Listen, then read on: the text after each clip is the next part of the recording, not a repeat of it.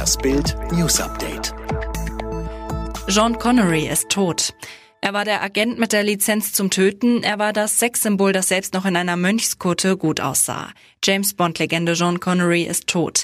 Er starb am Samstagmorgen im Alter von 90 Jahren friedlich in seinem Bett in seinem Anwesen in Nassau auf den Bahamas. Viele Familienmitglieder waren bei ihm.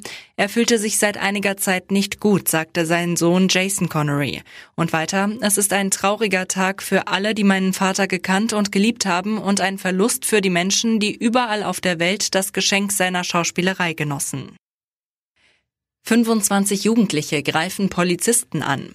Auf der Frankfurter Einkaufsstraße Zeil wurden Freitagnacht Polizisten von 25 Jugendlichen angegriffen. Zuvor hatten die Beamten versucht, nach einer Auseinandersetzung einen Mann festzunehmen. Auf veröffentlichten Videos sieht man, wie ein Mann Polizisten angreift. Es sieht aus, als würde er sie mit einer Substanz besprühen. Andere bewarfen Beamte mit Gegenständen. Die Polizisten forderten Verstärkung an, traten den Rückzug an. Als die Verstärkung anrückte, waren die Jugendlichen geflohen. Der Flughafen BER ist endlich eröffnet. Am Samstag landeten die ersten Maschinen. Die EasyJet-Maschine mit der Kennung U23110 setzte pünktlich um 14 Uhr auf der Landebahn auf. Kurz darauf landete die Maschine der Lufthansa, stilecht als Hauptstadtflieger. Allerdings gab es auch bei der Eröffnung eine kleine Panne, diesmal allerdings ohne Beteiligung des Flughafens.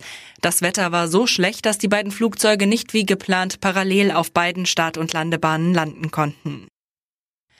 Keine Garantien für Corona-Lockerungen im Dezember. Wenn wir den November gut überstehen, werden die Tage im Dezember wieder heller sein, hat Bayerns Ministerpräsident Markus Söder gesagt. Der Chef der Unionsfraktion Ralf Brinkhaus sagt jetzt, dass es keine Garantie dafür gebe, dass die neuen Corona-Regeln ab Dezember wieder gelockert werden. Es ist der Plan, dass wir zum Dezember lockern. Garantieren kann das niemand, sagte Brinkhaus den Zeitungen der Funke Mediengruppe. Fakt sei, ohne etwas zu tun, werden wir sicher keinen guten Dezember haben. Wir müssen kämpfen. Viel werde davon abhängen, ob alle mitziehen. Das sagt Laura Maria zum Liebesaus. Nur vier Wochen nachdem die Influencerin Laura Maria und Pietro Lombardi ihre Beziehung öffentlich gemacht haben, ist schon alles wieder vorbei.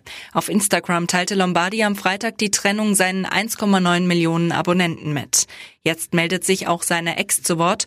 Unter Tränen berichtet sie von der Trennung, sagt, es sei keine einfache Entscheidung gewesen. Aber wir haben einfach gemerkt, wir beide sind einfach zu verschieden und deswegen war es einfach das Beste, getrennte Wege zu gehen, sagte sie.